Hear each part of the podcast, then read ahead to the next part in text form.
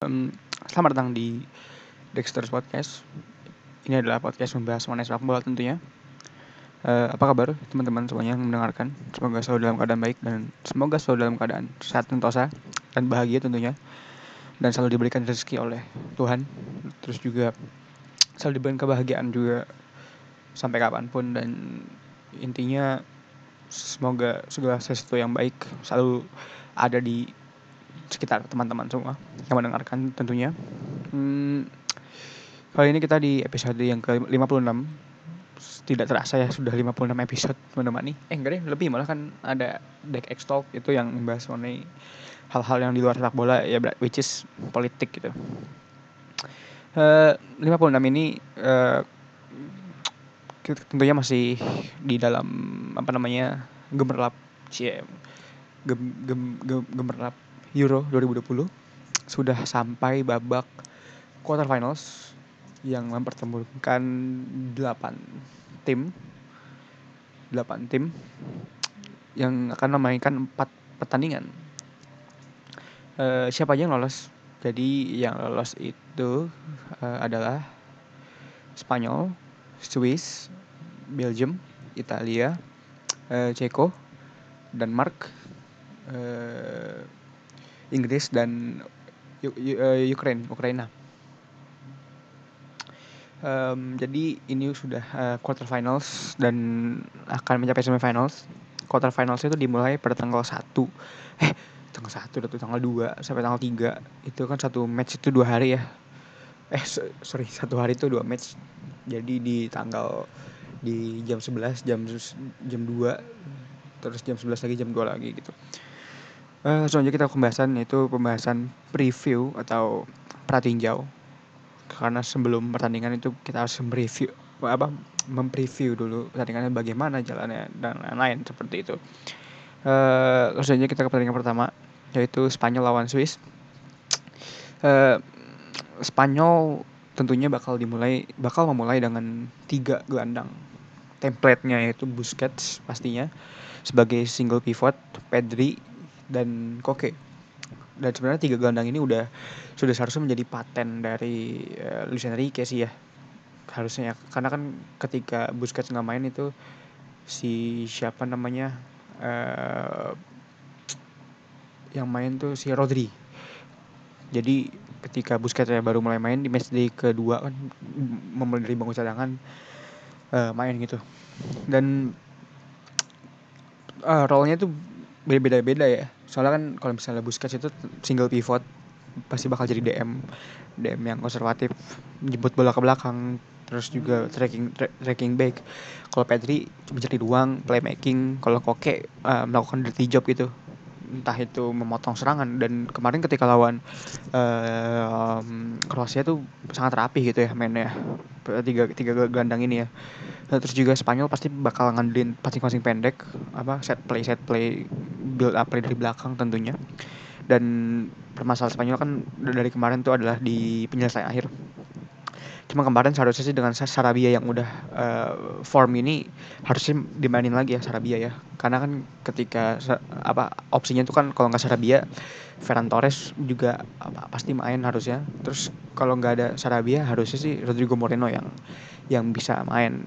Dan Morata seharusnya menurut gue ya bakal tetap dipasang sih. Karena Morata ini meskipun ya kualitas uh, penyelesaian akhir aja juga bagus ya. Cuman kan dia punya apa dia bisa tracking back ke belakang terus juga dia bisa apa chasing the ball dengan dengan baik pressing pressing ke apa apa ya jadi pertahanan pertama gitu ketika musuh membangun serangan atau counter.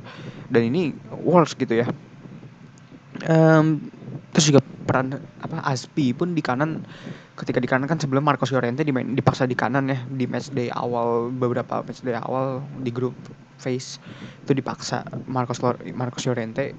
Dan akhirnya uh, Lucho menurunkan egonya untuk mainin Aspi dan itu berhasil banget malah.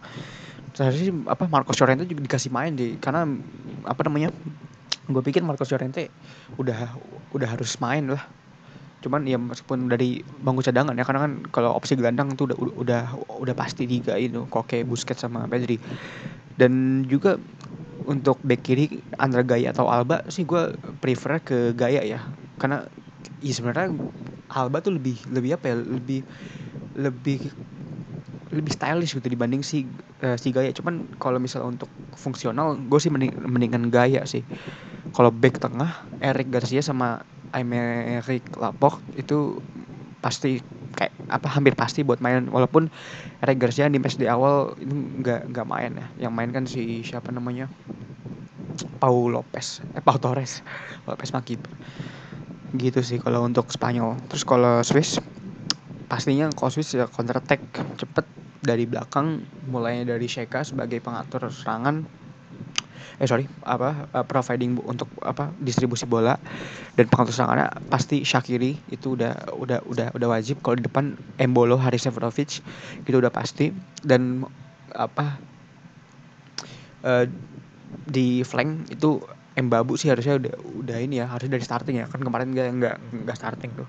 Embabu harusnya starting kan Embabu ini gue gue suka banget sih gak apa gaya mainnya. Ya terus juga ya kalau di flank sih pasti ngandelinnya kayak gitu sih dan kalau di depan uh, em, apa Bril Embolo sama si uh, siapa yang tadi gue bilang Haris Severovic itu udah udah jadi apa, apa template yang yang yang tetap gitu buat apa buat Swiss.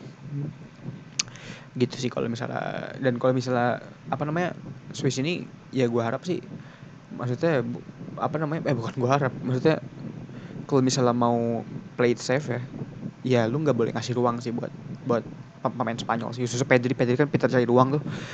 Dan ya lu jangan jangan kasih ruang aja. Di final third di di final final third lu sendiri gitu jangan. Uh, terus ke pertandingan berikutnya Belgium lawan Italia. Belgium ini kemungkinan tanpa De Bruyne sama Eden Hazard. Karena De Bruyne itu cedera Hazard juga cedera. Cuman permasalahannya bukan permasalahan deh poin utamanya poin pentingnya adalah bagaimana tanpa De Bruyne ini si Belgium Martinez sih seharusnya ya mainnya tuh lebih direct aja sih. Nggak usah passing-passing pendek. Kayak kemarin ketika lawan apa namanya Portugal tuh menurut gue play it safe banget sih. Lu passing-passing pendek. Begitu itu menurut gue ya, itu bermain aman. Cuman menurut gue ya mendingan lu main direct ke depan aja sih. Jadi apa namanya uh, Tillemans sama si De Donker kalau enggak sama si Mertens. Gue sih nggak nggak mau pakai Mertens sih kalau jadi Martinez sih karena gue apa um, mendingan De Donker kalau enggak si kalau satu lagi sama dan di, apa di tengahnya Tillemans De Donker sama Axel Witsel udah itu udah udah top. Axel Witsel jadi single pivot di belakang. Kayak gitu sih. Terus juga di depan ya udah sih kalau gue Lukaku uh, Torgen Hazard sama si eh, Carrasco sih. Kalau gue yang mendingan yang Carrasco.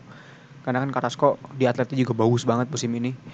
Apa namanya eh, De Bruyne nggak bisa main ya main direct aja sih kalau gue dan untuk opsi back ya si Vermaelen terus juga Ian Vertonghen sama Jason Denayer kalau Denayer sih gue gue nggak nggak begitu percaya sih sama Denayer jujur aja.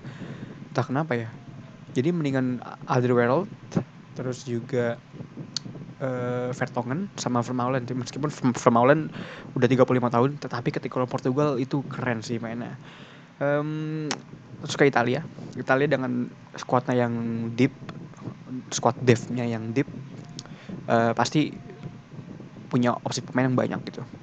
Dan tentunya sih kalau gue kalau jadi Italia dengan lawan Belgia yang di tengah ini punya Axel Witsel punya Tillemans ya gue sih lebih lebih mengandalkan flank sih. Cuman kalau misalnya mau pendekatan itu center area mendingan pakai si uh, Verratti gitu dibanding Locatelli. Jadi kan Locat apa uh, Verratti sama Barella itu udah ada itu dua dua udah udah fix di tengah kalau kalau gue ya kalau menurut gue jadi Verratti ini kan ya meskipun secara physically dia nggak begitu besar atau apa gede ya cuman dia punya visi yang baik gitu jadi ketika Belgium punya punya center punya pemain tengah yang bagus yang bisa uh, memutus serangan. Nah, Verratti ini bisa jadi alternatif lain gitu. Dan alternatif lainnya adalah di flank. Di flank kiri lu tuh bisa mainin dengan beberapa opsi gitu. Eh sorry, di flank itu lu beberapa opsi tentunya di kiri dan kanan.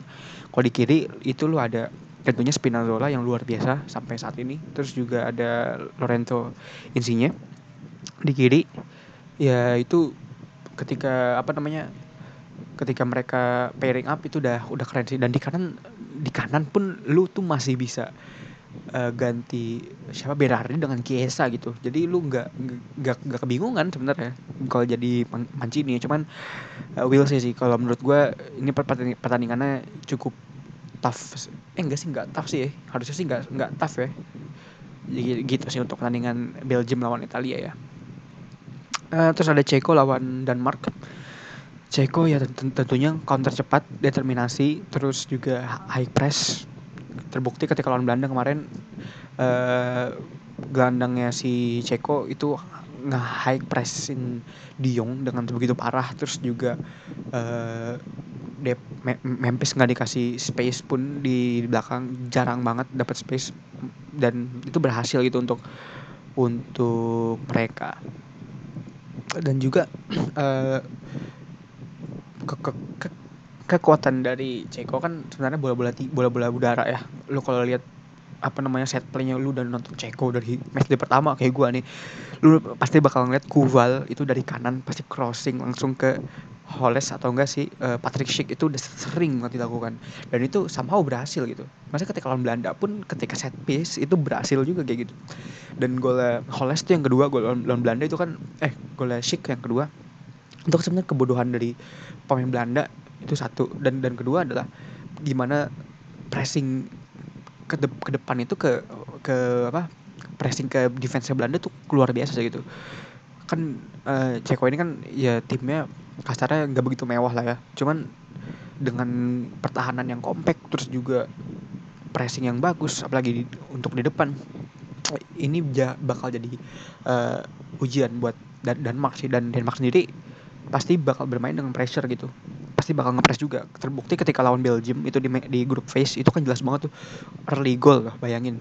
Itu kan apa apa posisinya gimana pemain Belgium soal passing space-nya kebuka karena di press terus sama pemain Denmark di Braithwaite, Hirari Paulsen sama satu lagi si Damsgaard. Itu kan apa ketika di depan tuh luar biasa gitu. Terus juga apa bagaimana Braithwaite yang jadi turun ke bawah terus juga apa kemarin Dolberg mainnya luar biasa gitu. Jadi ini menurut gue bakal jadi apa ke keunggulan buat Denmark. Terus juga peran, peran tengah yang mereka Hoiberg ini luar biasa. Distribusi bola jemput bola dari belakang jadi semua role gelandang itu yang harusnya playmaking. Oh enggak playmaking kita terkesampingkan deh. Uh, distribusi bola terus jemput bola ke belakang. Ini diambil semua sama Hoiberg gitu dan berhasil sih cukup sukses mereka terus juga di kiri itu ada Mele. Mele ini kalau misalnya lu lihat Denmark itu bermain apa ya? Mele ini apa ya? Mele ini belum kalau lihat dia ada di sistemnya Denmark tapi apa namanya bukan bukan bukan makronya gitu. Lebih ke gimana ya? Kalau kalau gue gambarkan ya. Jadi ketika kasarnya Denmark bangun serangan misalnya dari tengah. Itu itu tiba-tiba si Mele tuh udah udah penetrating ke half space itu. Jadi jadi apa ya?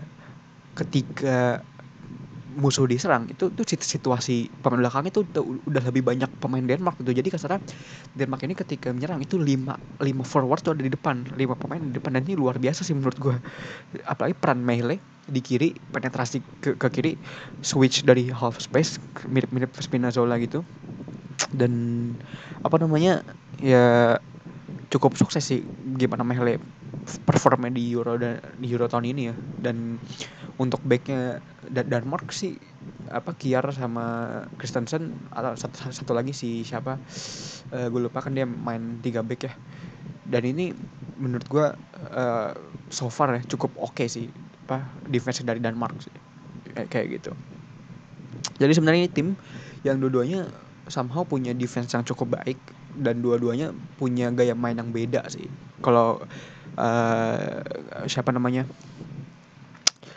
si Ceko ini main ngandelin counter dan bola-bola udara dan Denmark lebih main ke center area dan uh, build up play kayak gitu sih. Maksudnya build up play itu uh, lu apa namanya possessing the ball, positional play dan lu bisa bangun serangan dengan apa ya dengan sistem gitu. Dengan pattern lah. Uh, terus juga Inggris lawan Ukraina. Inggris uh, ketika lawan Jerman pendekatan lebih reaktif. Uh, di atas kertas lebih reaktif karena Jerman terlihat men, apa ya ya menguasai bola cuman apalagi di babak kedua ya. Apa ini inisiasi serangan cuman inisiasi serangan cuman ya ya gitulah. Dan Inggris berhasil gitu bagaimana dia jadi tim reaktif yang bisa mengalahkan Jerman gitu um, Inggris kalau feeling gue sih bakal pakai tiga back lagi. Ketika kayak lawan Jerman itu Walker, Maguire sama si uh, satu lagi uh, Stones. Terus di kiri kalau gue sih lebih apa lebih uh, milih si siapa? Back kirinya. Uh, bukan Chilwell sih bukan Chilwell. Gue tentu nggak nggak nggak show. Terus di kanan ada si uh, Trippier dan kalau misalnya kita lihat kemarin pun itu flanknya Jerman yang diandalkan dari Euro dari match-match sebelumnya. Kayak Kimmich sama si Gosens itu mati loh sama mereka berdua. Dan tentunya e, di tengah pun ada Declan Rice sama Calvin Phillips yang bakal jadi gelandang fisikal. Dalam artian adalah bukan sebagai playmaker atau playmaking tugasnya cuman sebagai distributor distributor bola passing-passing uh, intinya buat buat salah satu faktor membangun serangan cuman bukan playmaking dan juga jadi apa pemain fisikal aja sih. Karena Inggris ini kan permasalahannya adalah ketika pemain depannya buntu mereka nggak punya opsi kreatif. Opsi kreatifnya ada di Jack Grealish. Nah Jack Grealish gue gue tuh lebih suka ketika dia masuk sebagai pemain pengganti bukan sebagai starting gitu. Kenapa?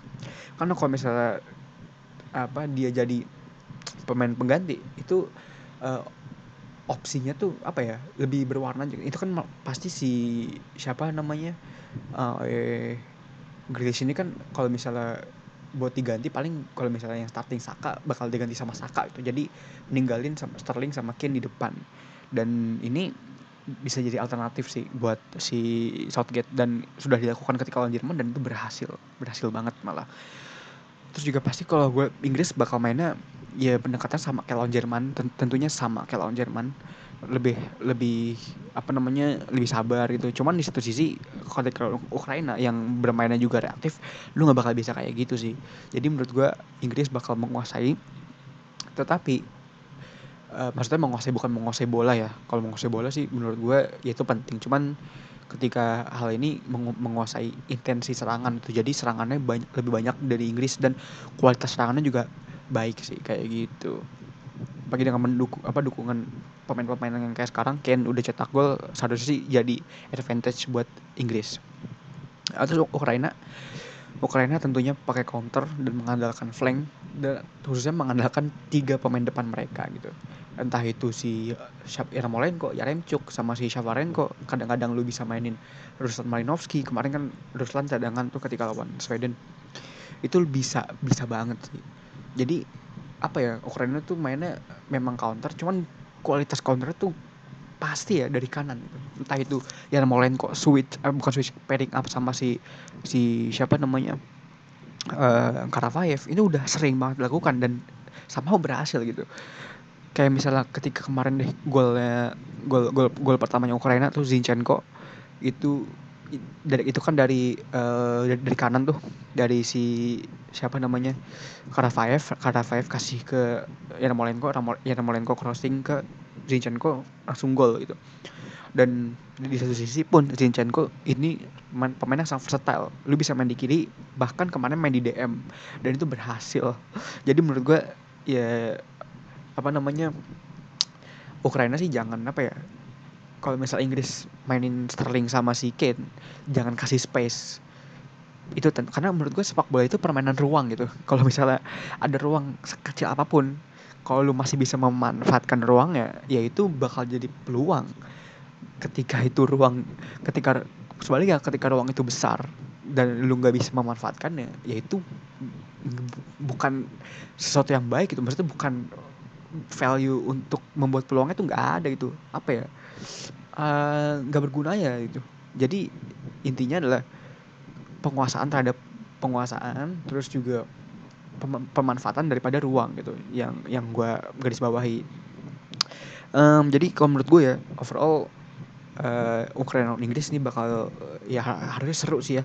Inggris mendominasi intensi serangan Ukraina lebih ke reaktif gitu lebih ke counter. Jadi dengan back Ukraina juga yang compact juga ya harusnya sih ini Ukraina backnya Nero loh dalam artian rapat-rapat banget blok yang lumayan deep. Jadi ini sebagai salah satu ujian buat Inggris banget sih. Dan mainan di bukan di Wembley juga loh.